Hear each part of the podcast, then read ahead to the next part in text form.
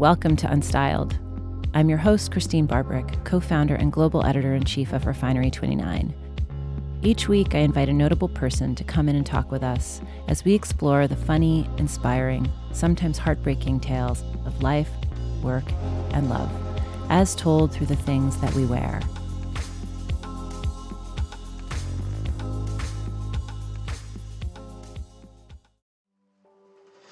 On October 15, 2017, Alyssa Milano tweeted the phrase, Me Too. Days earlier, a horrific litany of allegations against Harvey Weinstein had been published, awakening an as yet unnamed demand for justice across continents. She'd heard the term from a friend, unaware of its origins, and felt it rang true with the simmering anger brewing all around her. Alyssa had put words to the ancient outrage of women long victimized by sexual predators, inviting them all to stand up and say together, Me Too. By the following day, hashtag MeToo had bloomed into a movement. The reckoning had begun. In the two years since, Alyssa has become an ever more visible presence in the world of social justice. But she's no novice when it comes to activism. Alyssa has been using her celebrity status to draw attention to prejudice and toxic conservatism since she was a teenager. In the 1980s, at the height of her Who's the Boss fame and the peak of the US AIDS crisis, she kissed the HIV positive youth activist Ryan White on national television to send a message that the disease couldn't be spread through casual contact. A shocking but powerful move against the stigma and panic sweeping the nation. Thirty years later, Alyssa says it was Ryan who taught her the lesson she still lives by. Quote, that I had the power as a celebrity to change things and to stand up for what's right. Today, the world is once again in the grip of panic and prejudice. And despite the horde of trolls constantly attacking her on social media, Alyssa's commitment has only deepened and grown more fierce. Alyssa won't back down. In the face of adversity, she keeps talking and using her platform for good.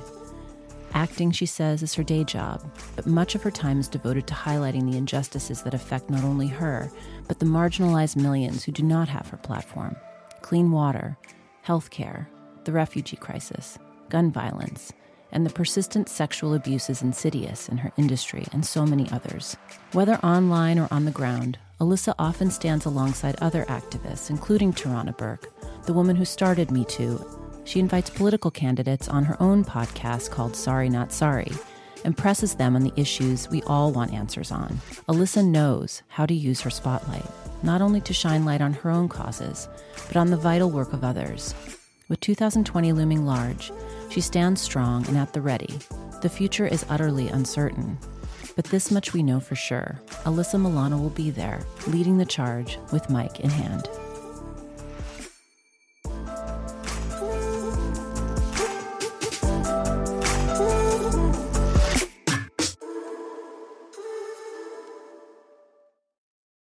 Alyssa Milano, it's such a pleasure to have you on Unstyled today. Thank you so much for being here. Thank you for having me. Excited to be with you. Well, there's many reasons why we wanted to get you here to talk with us. You wrote a great essay for us about gun reform and just your opinions about gun violence right now. Do you want to just tell us a little bit about that essay and and just your writing lately? Yeah, I mean, I think that it was important to really spell out that we got where we are right now not only just due to Republican obstruction of gun reform, but also because the Democrats were not courageous enough when they were in power to do something about unnecessary gun violence in this country. And I believe in being a patriot over someone that's a partisan hack. And I think it's important to call out the injustices when we see them. And gun reform is a big one for me because I don't understand how a president like Barack Obama could be in power and see 20 children be killed in a classroom and not sign an executive order to change things. He signed a lot of executive actions that were somewhat weak, but didn't have the courage to sign an executive order. And I think it's important to call that out. It's very easy to, to blame Republicans on where we are right now, but it takes everybody. I think also something that you pointed out in that essay was the sort of insidiousness of it and the fact that our attitudes towards guns and our rights to guns has become so systemic And I think what you tried to do is break it apart so people could see there's a lot of different broken pieces that are creating this kind of dovetailing effect of what's happening with gun violence right now. I hope this is the fever pitch. It's hard for me to imagine things getting worse, which leads me to the next thing, which I think is really exciting and important and optimistic. Tell us about this initiative that you're building right now. It is called the 2020 Fund. I've been politically active since 2000. What happened for me was in my 20s, I watched Al Gore get the election stolen from him, and that was really the impetus for me. Do you to... remember how stressful that was? Yes, Why- I think that and that it's was, very similar to what we're dealing with now, but different, obviously. I'm sure with our parents' generations, I'm sure that they experienced the same kind of anxiety around elections. Certainly, everything that was happening with Nixon, but. I remember that being such a defining moment in my adult life. Yeah, me too. And it really motivated me to get politically active, not only on a, a national level, but also on a state level. And so in 2004, I started campaigning for Kerry, and I would go to colleges in the back of a pickup truck with a bullhorn and do rally cries for John Kerry and traveled all over the United States and have done so since that election. And I think that through traveling the country campaigning for a candidate, the thing that I recognized and I realized was one, you're never going to get a better opportunity to learn about the American people than actually going to listen to what they care about and knock on the doors and say, hey, there's an election coming up. Let's hear about the issues that are important to you but also just how important grassroots organizations are in getting out the vote. These are the people that basically donate their livelihood for the entire election cycle to get out the vote and to make sure candidates get the best opportunity to win. And they live on like apples and peanut butter because the orgs don't have a lot of money to actually pay them to eat, even. So when it came time to get serious about 2020. I was getting asked the question, who are you going to endorse? Blah, blah, blah. And in 2016, I was an early endorser of Bernie Sanders, and it just didn't feel right to come out early for anyone in particular, not only because who knows what we need to win right now and beat Trump, which should be the most important thing. But also, we're in such a volatile time right now where everyone has such strong opinions, even from the left. I just didn't want to contribute to any infighting whatsoever. So, my philosophy has been I'm going to support every single candidate until the primary comes and the American people pick their ticket. And then I will throw all my weight behind that candidate. How do you feel, other than with the 2020 fund, is the best way that each of us can really draw as much value from the months leading up to? Because it's now, I think I'm we're. concerned because I almost feel that there is a potential for burning out by the time this election comes. I don't ever remember there being so much focus this early out so much can happen between now and then, not only about the candidates. I think the impeachment thing hanging in the balance, I think, is keeping everything much more charged. I wish that there was more focus on the impeachment because, in my opinion, that's a strategy that you can't buy. Meaning, you make him fight on both fronts. You make him fight against an actual opponent and then you make him fight during the impeachment inquiry, both of which, as we have seen, gets to him. You know, he's constantly talking about candidates that he feels threatened by or people that he feels threatened by. But also, he's clearly feels the heat as far as impeachment goes. So I wish that that were more part of our daily vernacular and part of this process than it is. I just feel like ugh, we're becoming immune, it's becoming normalized, and it's hard to imagine that we're still going to have this kind of fire 16 months from now. But in the interim, obviously, I have to do something. I can't just sit here and do nothing. So I felt that the best thing to do was to take these battleground states, which are Wisconsin, Pennsylvania, and Michigan, the states that we only lost by 77,000 votes, which is crazy I think that the gravity of that really needs to set in. Yeah, 77,000 votes Exactly. across three states. Exactly. And so I thought, how can I help those three states? And I went right back to this place of grassroots organizations and helping people get out the vote. So I started a 2020 fund, and in these three states, the 2020 fund will be raising money for incredible organizations that will be instrumental to winning back the presidency.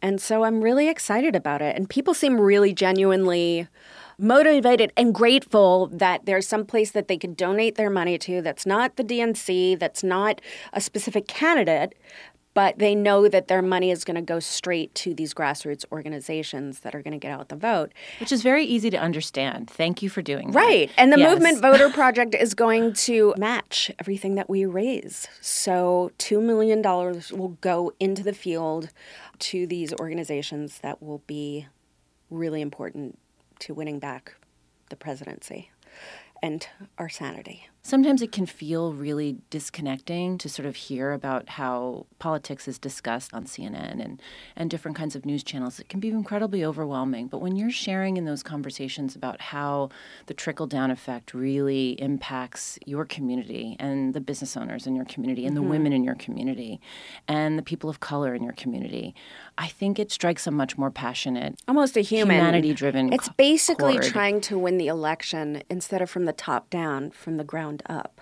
Yeah. And I feel like that is what a community is about. In 2016, people would say to me, um, Why should people vote? You know, I get asked that question a lot. And it's it, a fair question. It wasn't until 2016 that I realized that our vote is actually what protects our neighbors. Because we were looking, we were staring at such an inhumane candidate that we knew, we were forewarned that he was going to put forth very hurtful policy. So for me, it was like this year you have to vote so that you protect the people that you love.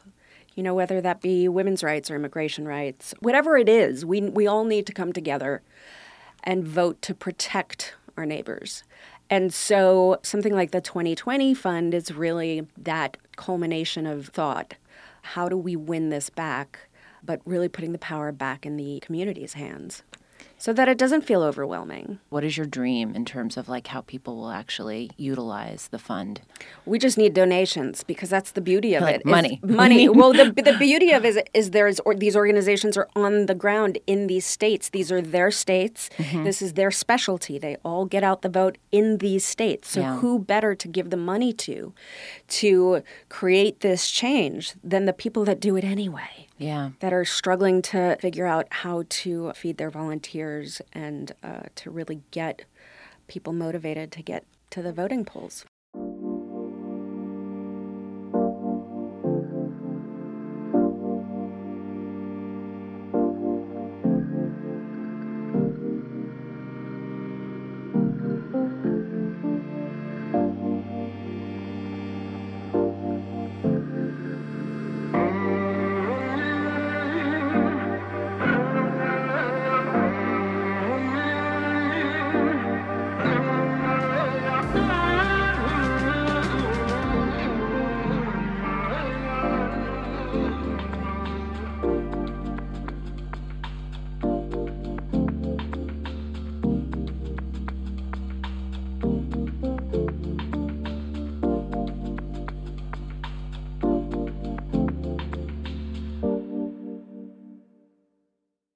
I'd like to shift gears. You grew up in Brooklyn. Yeah. Well, no, I was born in Brooklyn. We lived there, right? Yeah, we lived there until I was uh, four, and then uh, someone got shot in our neighborhood, and the bullet came through the front door of the house, and my parents moved us to Staten Island. Do you remember that? No. Okay. No. What memories do you have from growing up in New York, in Brooklyn, in New York, in Staten oh, Island? I have great memories of being in New York. Tell me two. Well, in Staten Island, there was this amazing house that I used to go to with. I'm Sandra, and I'm just the professional your small business was looking for. But you didn't hire me because you didn't use LinkedIn jobs. LinkedIn has professionals you can't find anywhere else, including those who aren't actively looking for a new job but might be open to the perfect role, like me. In a given month, over 70% of LinkedIn users don't visit other leading job sites. So if you're not looking on LinkedIn, you'll miss out on great candidates like Sandra. Start hiring professionals like a professional. Post your free job on linkedin.com/achieve slash achieve today. my dad that was a music institute my parents had very little money but i never felt that way because everything that i wanted to do whether it be dance or music or art classes they made sure it happened for me and there was this incredible house that my dad and I used to go to together, and it was a music institute. And we used to go from room to room. You could pay, it was like $10 an hour. And you would go and you go into whichever room you wanted to go into, and you could learn flute in one room, and music theory in another room, and drums in one room, and vocal lessons.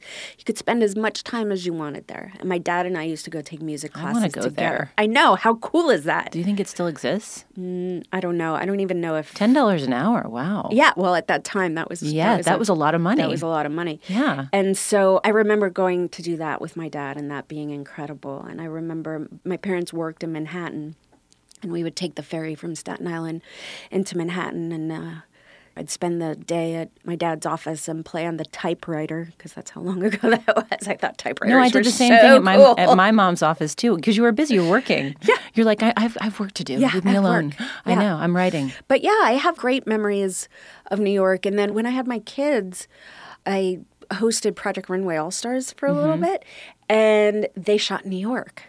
So I was able to take the kids to New York for three months every summer. Uh, yeah, it was su- such great memories that we were able to make for my kids too. New York is a special, it's a special place. I don't know that I could live there long term again because I'm very into all of the things about Los Angeles that make Los Angeles Like what? amazing.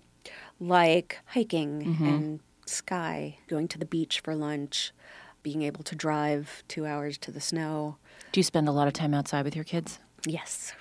We live on um, five acres with nine horses. Wow. Yeah, I have nine horses, four dogs, eight chickens, two bunnies. All right. So basically, you have a farm. yes. Alyssa Milano has a farm. Mm-hmm. That's a lot to manage on top of everything else you're doing. We have The kids all have jobs. Yes, the kids have jobs. Okay, good. That's good. Yes. So, as a new mother, tell me a little bit about how you're parenting these days. How do you manage helping to support your kids and encouraging them to be courageous themselves? Now that I have a kid, and I'm sure that this comes with the territory, it's like I just feel so fearful. Does that ever happen to you? Do you ever feel afraid? I think parenting is the single most terrifying thing I've ever done in my life. Well, I'm go. glad I'm not alone in it. No, and I by the way, I don't think you're alone in it. And I think more women are are speaking very honestly about that. And I think that that would be true in the best of social cultural and political situations. And then add on top of it that we're having to navigate as parents how much to tell our children about what's going on right now, giving them the courage to stand up for what they believe in. And just to be in the world, just to be in the world it's, and it's not a feel. scary it's a scary time but on top of that being responsible for two human beings and how they're shaped and cultivated into productive adults is a scary thing it's scary Well, who are your mentors? Like, who do you admire? I think that's changed throughout their childhoods. I'm good friends with Jewel. She had her son, I think about two months before I had Milo. And I remember she texted me one day and she was like, breastfeeding is the hardest thing you're ever going to do in your life. And I was like, come on, that's crazy. That's so dramatic. It's the most natural thing. How could it be hard? And sure enough, I had the baby in like three weeks of breastfeeding. And my nipples were bleeding, and she became like my breastfeeding mentor, my coach, you know, where she wouldn't let me quit. And she was just like, You got to get through this first six weeks. The mommy friendships that I've made, I am so thankful for because just to be able to say to someone, is your kid a jerk sometimes? because I can't I can't. And them say oh yeah of course of course they are. Um, helps so much you know to not feel that you have to project this idea of motherhood as being this perfect thing where you're on white sheets and everything's all perfect and beautiful. It's not. It's fucking hard. Every day it's hard. Every night I close my eyes and I'm like, did I fuck them up today? Are they okay today? What did I do? No, today was a pretty good. Oh well, there was that one moment where I lost my. You know what I mean? Like, but then I look at my parents and I think that raising a child in the entertainment industry was not the easiest thing in the world, and I think what they enabled was my own individuality, but also there was no codependency there. I was working at seven, so they really had no choice. But giving a child enough space to really be who they were meant to be, I think, is important too. They kind of um, are who they are. They are who they You are, can't- and then it's our job to. You know, people used to ask me all the time, "Would you let your child act?" And before I had them, I would say, "No, of course not." But now having them, if they showed some natural affinity to performing or being in the spotlight, I would allow it. I mean, who better than me to raise a child in this industry than someone that's been through it? But luckily, as of right now, neither one of them are showing any signs of wanting to be actors. What was it like starting to work? I mean, is it true that your babysitter took you to an Mm-hmm. audition without your parents' consent? Yeah. I mean, bravo. That's pretty courageous Well, of her. she she was auditioning. Oh. So she She just threw you in it. there. So Yeah. yeah, and I was there, and she had her equity card, and she was auditioning for the play Annie, and it was an open audition, and there were kids there. She was auditioning for one of the ensemble roles, and there were kids there, and they were on the stage singing "Happy Birthday" and dancing. She asked me if I wanted to audition. I had no idea what that word meant. I was seven. Uh, it was my son's age, and I knew that I could do what they were doing, and 1,500 kids were there, and only four got picked, and I was one of the four. I mean, did you know your life had changed that day? Did it feel any different? Or did you just go home and have dinner that night and were just like, eh, Mm. I don't big, think it no felt different until Who's the Boss was a success, which wasn't until the second year. Let's talk about Who's the Boss because I grew up with Who's the Boss. It was a very defining series for me because I probably didn't know it then, but Judith Light's character was such a feminist. It was such a mm-hmm. feminist show. And it's interesting how many shows like that, like also Bonnie Franklin in One Day at a Time, there's many of them that feel very strong feminist values without kind of like overtly sort of saying so with these really strong female protagonists. But did you notice when you were on that show that this was a really interesting dynamic? The sort of family dynamic of the no, show? No, I think because I was too young to really get it, but obviously once I was old enough and dealing with sexism and misogyny, I realized how crucial that show was. I mean, she was a divorced single mom that ran her own business that had a promiscuous mother. I mean, if Katherine Helmond was I mean, everything in that show. And that was really one of the first times you saw an older woman like in charge of her own sexuality and not being shamed for it, but really being celebrated. Yeah, and not giving a shit. And then like just what the- anyone thinks Yeah, and then the gender reversal of having a male nanny, basically housekeeper. Manny. Manny. Yeah. it was a really, I think, important show. And when people say to me, "Oh, what about a Who's the Boss reunion or a revival? I, I just don't think it would be as substantial as it was then because now those things are, I mean, we're still fighting for them, obviously, but the ideas are a little bit more mainstream. You essentially grew up on that set Mm-hmm. and you left when you were 19. How do you think that really informed who you are and how you see women's rights and how you operate in the world? There are a few moments I can point to. You were a ginormous, ginormous star. I mean, that must have been really jarring at times. There was a moment when I was 15 years old that I think is responsible for shaping my activism. I got a phone call from Elton John saying that there was a little boy named Ryan White that wanted to meet me, that I was his role model. And uh, Ryan White was a teenager that was HIV positive that was kicked out of his school because uh, the school board was convinced that he could give HIV/AIDS uh, to other children just from casual contact, and he fought for the rights to go back to school. And he spoke in front of Congress, and we became good friends. I loved him very much.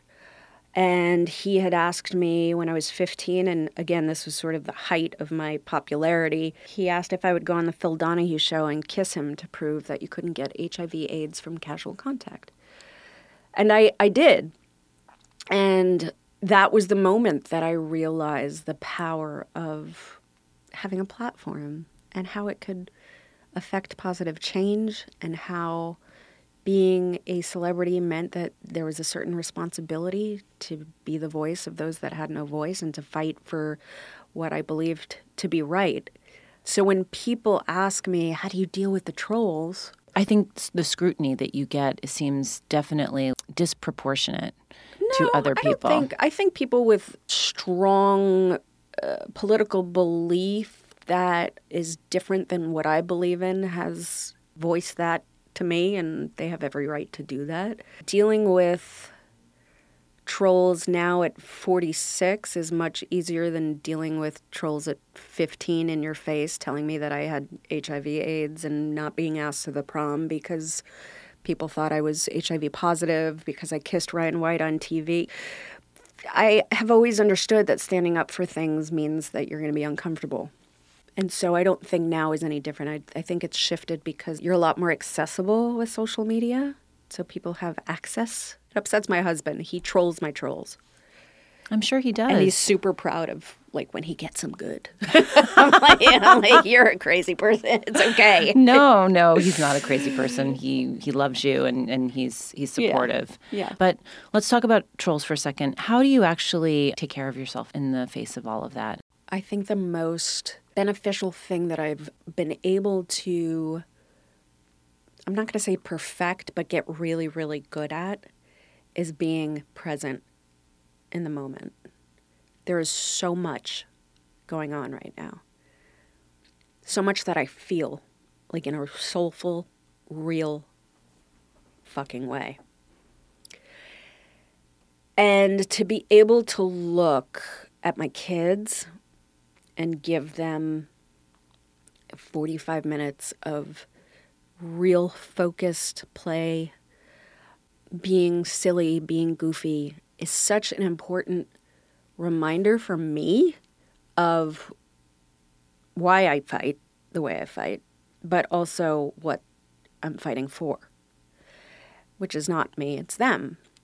And so playing with my children, getting down on the floor, being silly is a form of self care for me because it's it kind of embodies everything that I'm doing right now. Trust me, I could not do half of what I do without this exact support system that I have in place. As hard as it is for them and as fearful as like my mom gets and my aunt gets for my safety, they understand that it's what I'm doing is important. So I'm blessed in that way. To have that support system, I, I don't know if I could do it without that without like my husband saying no what you're doing is important. You need to keep doing it. Well we need you in our corner thank you so much. We really do. Thank you. I'm here. I'm not going anywhere. And if they try to take me away i'll go down no. fighting. no. Alyssa milano it's been such a pleasure thank to have you. you. here talking to us today. I thank you so much for so being much. here. Thank, thank you. Thank you. Thanks